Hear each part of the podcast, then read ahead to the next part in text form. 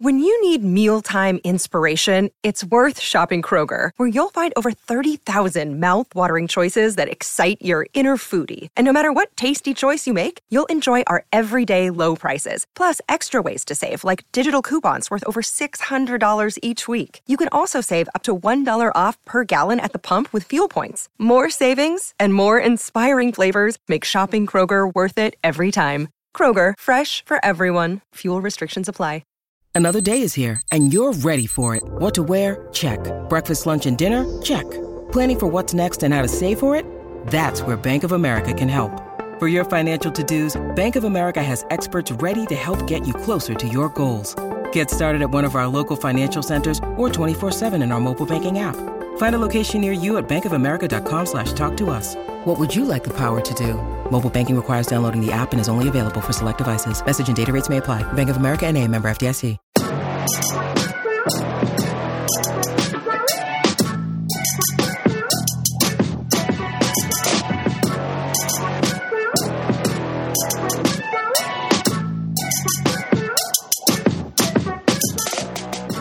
Welcome back. This is the best college football pick'em pod in the land. We're coming to you from bellyupsports.com, and this is a pick'em rewind. He is Alan Denton. I am Thomas Black. Alan, how are you? I'm feeling better than a Pennsylvania vote counter, my friend. I'm doing good. it's been a long couple of days, right? yes, it has. oh man! For those of you who aren't aware, Alan and I are recording on Wednesday nights when we do these podcasts. So uh, it has been a long couple of days. Yesterday, of course, being election day, and uh, today being the day that everything's being counted up. So of course, still waiting on results from the polls, but you know, getting a leaning toward every how everything is uh, is going at this point. So it'll be nice when it all wraps up, man. Yeah, it really will. I'm, I'm I definitely have some post election fatigue. I do too, man. I didn't sleep the best last night. I kind of woke up really early this morning and my brain was just kind of wired. So I was awake. So I decided, hey, what the heck? I'm just going to read what's going on. I'm going to find out what kind of results are coming in, that kind of thing. And I was up for, I don't know, an hour and a half or so this morning. And then finally went back to sleep and got some sleep. But I, am kind of dragging at this point. Oh, yeah. I'm, I'm right there with you, dude. It, I was up to like twelve forty five last night, and I'm like, yeah, this isn't going to be decided tonight. And I'm like, I just gotta, I gotta get some sleep. But uh, it's it's fascinating to watch. It sure is. Alan, let's go ahead and jump into it with the Pick'em Rewind. What we do each week is we look back at the previous week's action in the Pick'em contest and we tell you kind of what we had going on on our slates, we tell you where we can correct things going forward, the lessons we learned, and we're going to do that as we go through. So before we jump into that, let's take a look at the leaderboard because Alan, some things went down with the leaders this weekend. Uh, Garrett, our overall leader in the contest, had another solid week. He came away with 82 points. That was a tie for third place overall in the weekly contest. He leads the pack with 437 points. Cameron in second place had a solid week as well. He had a top 10 finish, tied for seventh with 79 points. Uh, but that means that Garrett pulled away from him just a little bit more, picked up three points on Cameron. Cameron sits there with 428 points, nine points off the lead. So, Alan, we obviously have two guys that are really in contention for the grand prize as we move through their way through the contest. Uh, but these guys have not taken weeks off. They've done a really, really solid job. Yeah, they have even got the both of them even got the Texas game right, um, which was a huge swing game, and so they've been they've been really tough to catch, consistent each week, which is what you got to be. Absolutely. They have built themselves a little bit of a cushion, and this is the type of week that we're heading into that, that can really come to their advantage. So, the rest of the pack, we're going to look at it now. Alan, it was a huge week for me. I came away with my first weekly win. I got 85 of the 105 points available. That was huge for me, but like we just documented, I didn't even gain that much that many points on the leaders. So it helped me in context of gaining points on everybody in the contest, but I didn't pick up all that much ground. I went 10 and 4 in my week. I moved from 6th place to 3rd overall and I was 19 points back heading into the weekend. I'm 16 points back now. So that gives you some context. You know, Garrett is up there with 437 points. He's got a nine point cushion to second place and 16 points all the way back to third. It's pretty impressive what they've done. Yeah, it really is. And kudos on, I mean, you had a, obviously you were the best of the bunch last week. So kudos to you, dude. I appreciate it, man. Hey, you didn't have as strong a week, but I don't think you were hurt all that bad. Alan, you wrapped up in a tie for 16th in the pack over the weekend. You came away with 74 of the 105 points available, going 9 and 5 in your picks. And because of that, you went from fourth place in the contest back to fifth. But hey, you and I here on the show were both in the top five. That's a really solid spot to be. You were 13 points back heading into the weekend, and now you're 21 points back. So, Alan, uh, even though it didn't go great for you, I think you have to be pretty pleased still to have not dropped back too far. I don't think. Yeah, absolutely. After honestly a pretty poor week, I went 0 for 2 in my value picks last week, and both of those hurt a good bit. And um, so I think that's something to to kind of move forward from, and I got to get back on the back on it this week and and pull within 15 or so.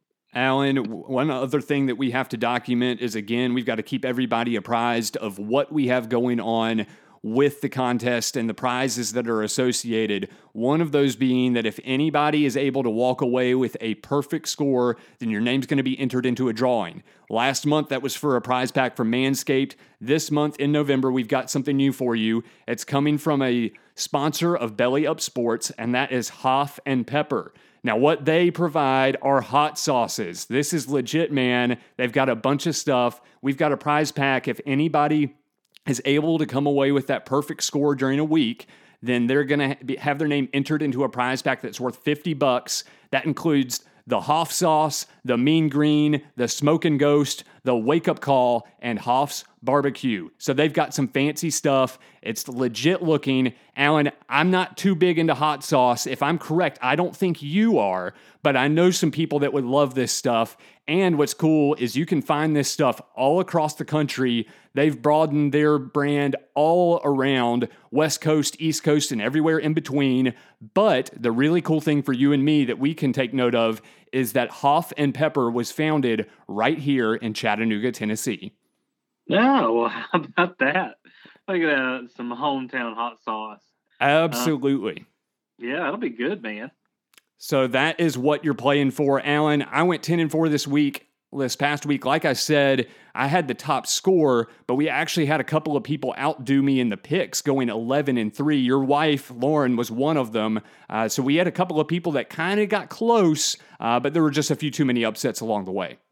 Exactly. Just a, a couple along the way. Everybody, pretty much except for Lauren, picked um, Michigan. And then um, you know, like we said, a couple too many upsets with Oklahoma State going down, UNC going down. Um, it was just tough to overcome those. All right, Alan, let's go ahead and jump into the slate that we saw and evaluate kind of how our picks went as we worked our way through the weekend. First, let's start off with a couple of games that were kind of convincing in their own way. We had Georgia defeating Kentucky and Lexington 14 to 3 and we had Cincinnati rolling Memphis 49 to 10. Uh, do you have anything to take away from either one of those matchups? Uh, I think Georgia was caught kind of looking ahead a little bit, to be honest with you. Um, Kentucky really never had a legitimate chance in that game. In, in, that, like, though they were only down 14 to 3, that game never felt all that close right? You didn't think they could score more than 10 points on them. And Cincinnati was maybe the most impressive team of the week. Yeah. And when you're looking at this Georgia Kentucky matchup, I agree completely with you. I slid, I, I slid Georgia up to a 12 on my board because I was going, man, this might be a close game. And it kind of was. Uh, but I knew that there wasn't going to be much of a chance for Kentucky to win. I was with you. I thought, I'm trying to figure out before the game going, what can Kentucky actually score in this game? And I was going three, six, maybe 10. And I was thinking, man, 10 might be if the defense scores for them or if the defense sets them up on a short field because I knew that Kentucky offense wasn't going to do much. And now, now they've had four straight games with less than 300 yards of offense. Ooh, man. It's a tough one. Alan, uh, we had both of us had Cincinnati. I took Cincinnati at a six. I really thought they were starting to roll, and I liked their defensive matchup against Memphis's offense, but it went even better than I could have expected with that 39 point win. Oh, they were absolutely dominant versus Memphis. And, you know, the reason I put them a little lower is Brady White's a, a pretty good quarterback, and and they've been pretty decent, and normally can score points on just about anybody. But um, Desmond Ridder was was incredible today. Like if you get the bad Desmond Ridder, then it's a it's normally a much closer game. You know. Of course. Alan, a couple other games we had in the early slot. This early slot, man, it was good to me. Uh, not as much for you. You mentioned it with one of your value picks. We had Kansas State falling to West Virginia 37 to 10. Never a chance for the Wildcats in that one. And we had the upset of the day Michigan State defeating Michigan in the big house. Oh, man. Kansas State just, they totally laid an egg. And um, so kudos to you because you had West Virginia pretty high um, about midway up the board. So that ended up being a really big pick for you. Um, yeah, Kansas State didn't even show up, and and then for Michigan, I I really began to wonder on Friday night after uh, Minnesota lost. Yes. To Maryland, I'm like, was that game the week before? Did that have more to do with Minnesota than it did Michigan? And as it turns out, it most certainly did. Dude, that was huge. And uh, I didn't follow any of that Minnesota game on Friday night. Kristen and I were busy with a couple of things. And so I hadn't really seen anything on it. And then I opened up Twitter at bedtime and I went, whoa, Minnesota just lost to Maryland. What in the world happened? So I started digging around a little bit.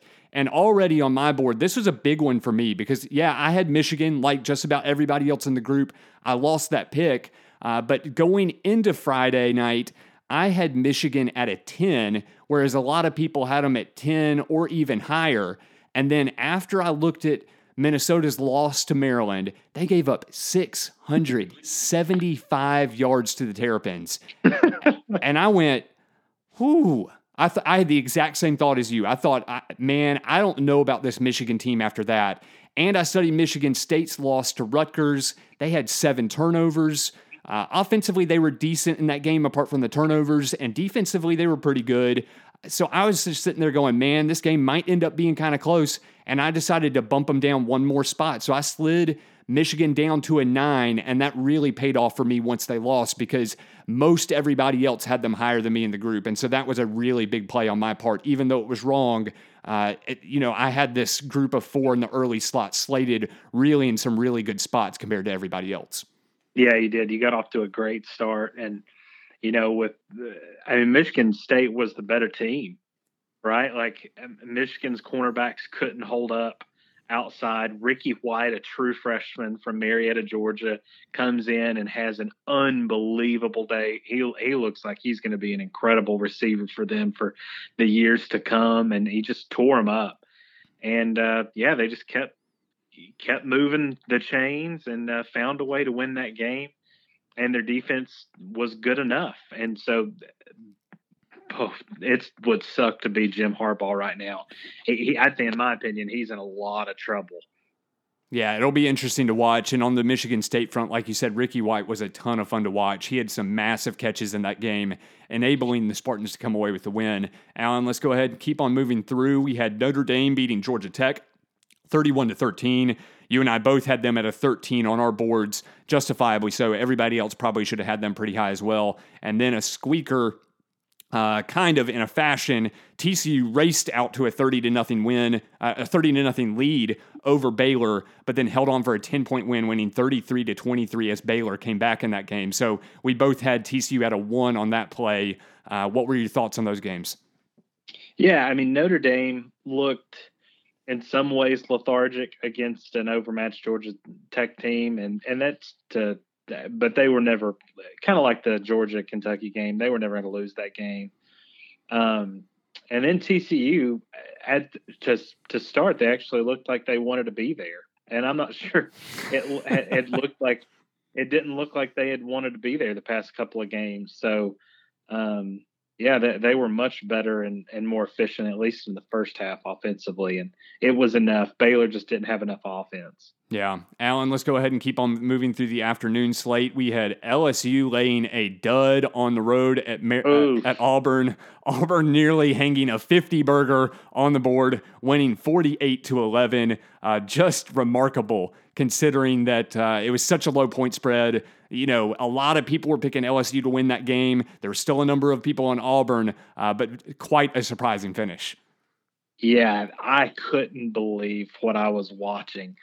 Um, man, I, I really, I think it started going downhill to the point where just the the the wheels came off. Right, like if Miles Brennan is in there, chances are a couple of those turnovers don't happen. You get the you know the near pick six, and then um, another the fumble that's returned for the touchdown, and just like that, it's it's fourteen to three and um, at that point, it felt like LSU's defense just had, I pretty much quit. Yeah, Auburn churned up 506 yards of offense in this game. By far the best offensive uh, output they've had all year. Uh, and on the LSU side, we saw TJ Finley get benched in favor of Max Johnson, the other true freshman, just trying to get something going. So it'll be interesting to see what goes on with LSU down the road. Alan, one of the best games of the weekend. We had Texas beating Oklahoma State in overtime. We've already alluded to it 41 34. What was your takeaway in that matchup? Oh, man. This was an incredible game. This was my favorite game of the day by far, even though it was incredibly frustrating to watch having Oklahoma State at a seven, because they they should have, for all intents and purposes, they should have won that game. Yeah, when you you know they had Spencer Sanders turns the ball over too many times. I mean they they have the inexplicable roughing the kicker or roughing the punter. Yeah, and and and that allows Texas to win that game. I mean they just they just played stupid. Yeah, right. And and like you said, Oklahoma State should have come away with this game. When you break it down and just look at the yardage, think about the advantage the Cowboys had. 530 to 287. Uh, they really dominated on the field of play outside of the blunders, like you talked about. Yeah, they did. I mean, Texas really had no business being in that game, but fumbles, interceptions, and then a stupid roughing the punter call, and and that's the recipe.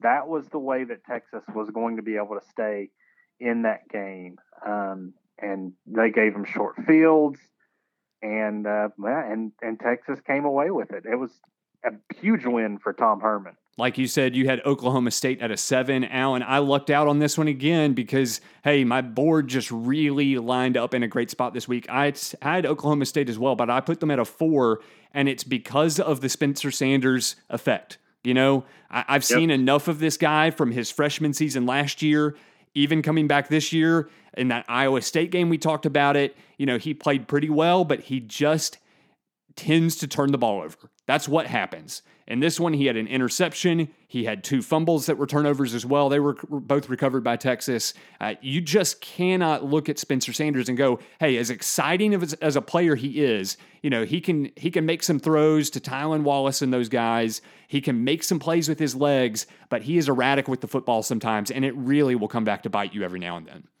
Yep, and it and it did. I mean, I, am pretty sure every single time that he turned the ball, they turned the ball over. It ended up in uh, Texas territory, and so like uh, they were able to have a short field, and they capitalized on that enough to to be able to get it to overtime and, and then win it.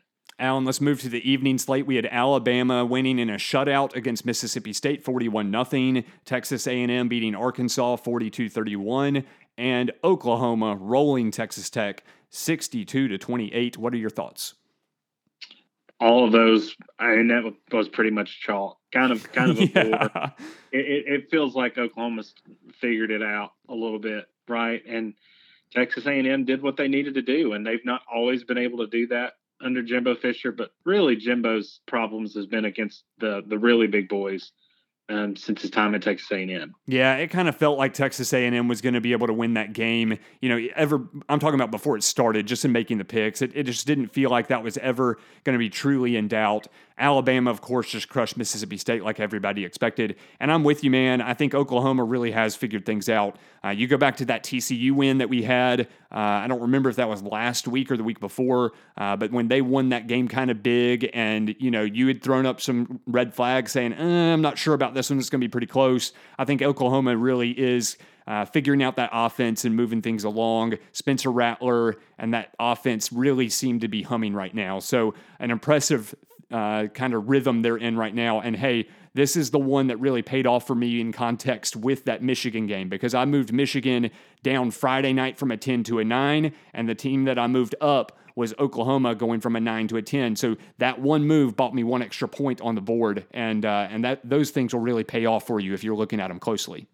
Exactly. Over time, that's a really big deal. Alan, let's go ahead and go through the last of the evening. We had North Carolina falling on the road to Virginia 44 to 41. Let's go ahead and talk about this one. Oh my gosh. What is wrong with their defense, man? I, I should have I should have remembered uh, you know, road favorites at night. Um, they're not going to play any defense.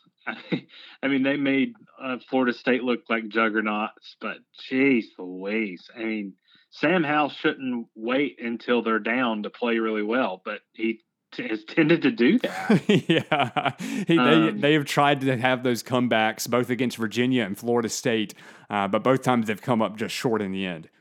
Yeah, exactly. That's a that's a frustrating team to watch, to be honest with you. And Alan, the reason that I had this a little bit lower on my board, you were kind of there with me. You had North Carolina at a six, I had North Carolina at a five. Uh, I was just kind of going, ah, this defense hasn't been great. And Brennan Armstrong seemed like he was uh, in a little bit better shape since he's been banged up recently. It felt like he was going to play. And I know that Virginia has just been better with Brennan Armstrong on the on the field. So I was never going to pick Virginia to win this game, but I liked having North Carolina a little bit lower on the board just because of some of the defensive troubles they've had and because Virginia's been uh, more of a solid team with Brennan Armstrong and and, and at quarterback.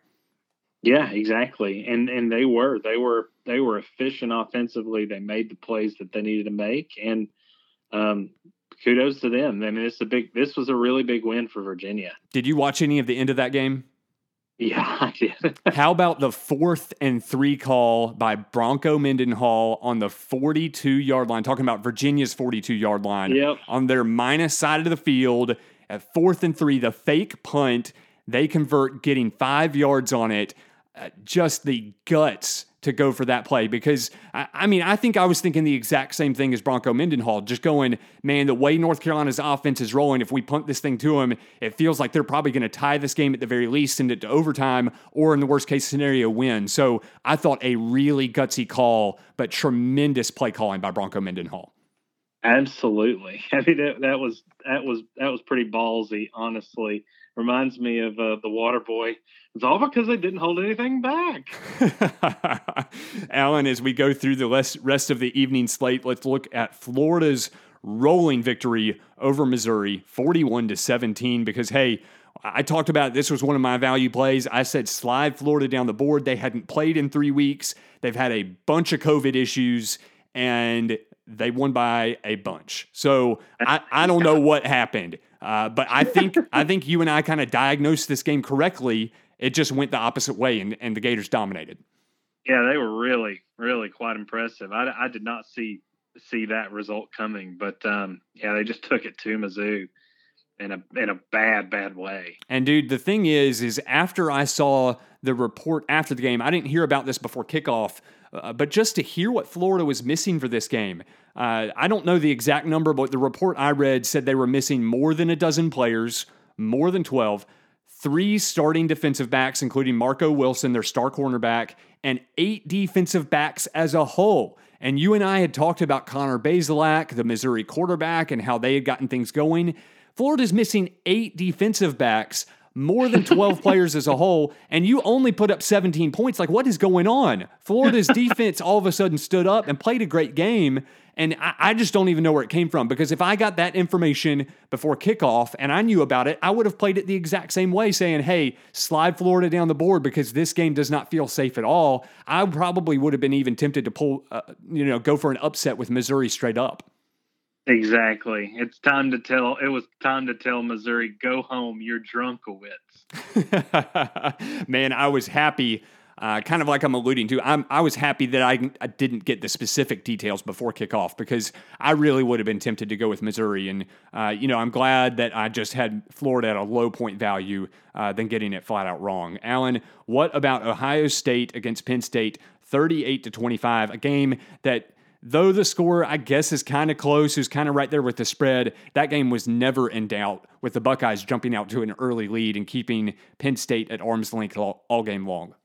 Yeah, that was the difference, right? They they got off to the quick start and at, at that point, and Penn State was never going to be able to catch back up, especially not in a completely empty stadium. Gosh, it was weird not to have a full on whiteout. I hated I hate that we've we've missed that this year because that's maybe my favorite game to watch of the year is when Penn State does their whiteout against Ohio State or Michigan.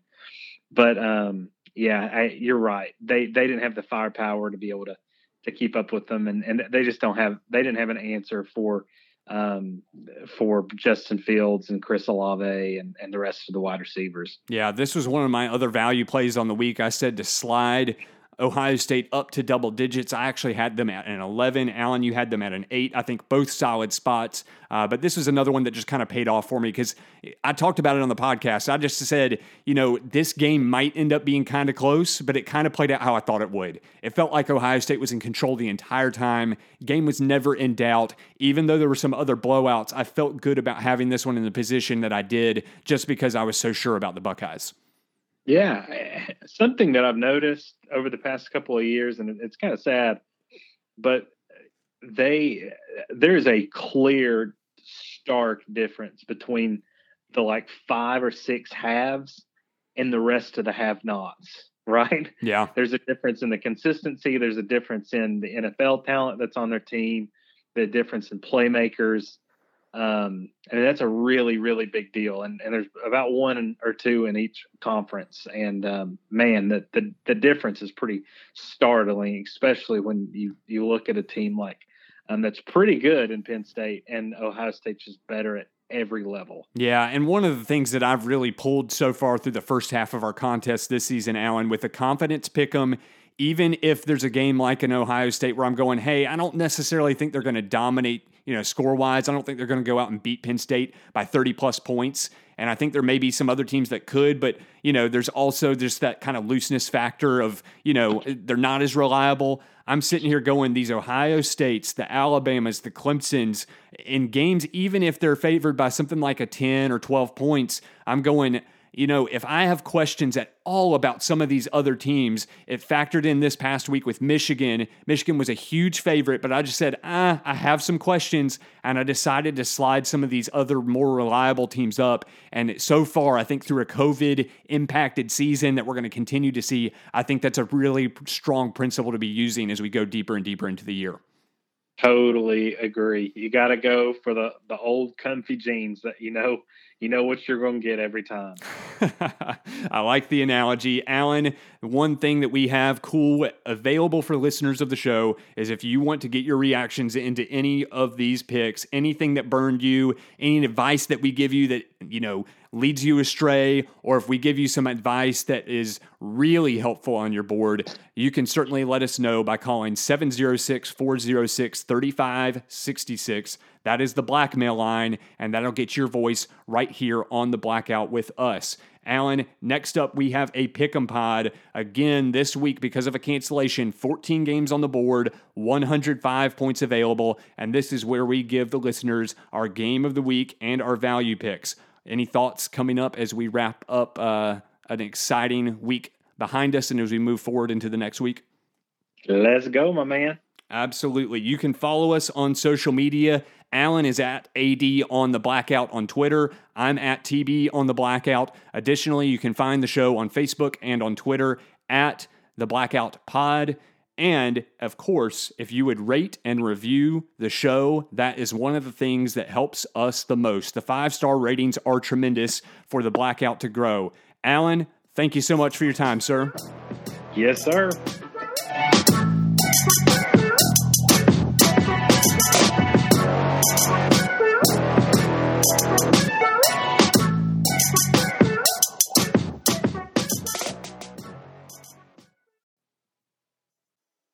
Thank you for listening to this Belly Up Sports Podcast Network product. Some said we go belly up, so we made it our name, and we're still here.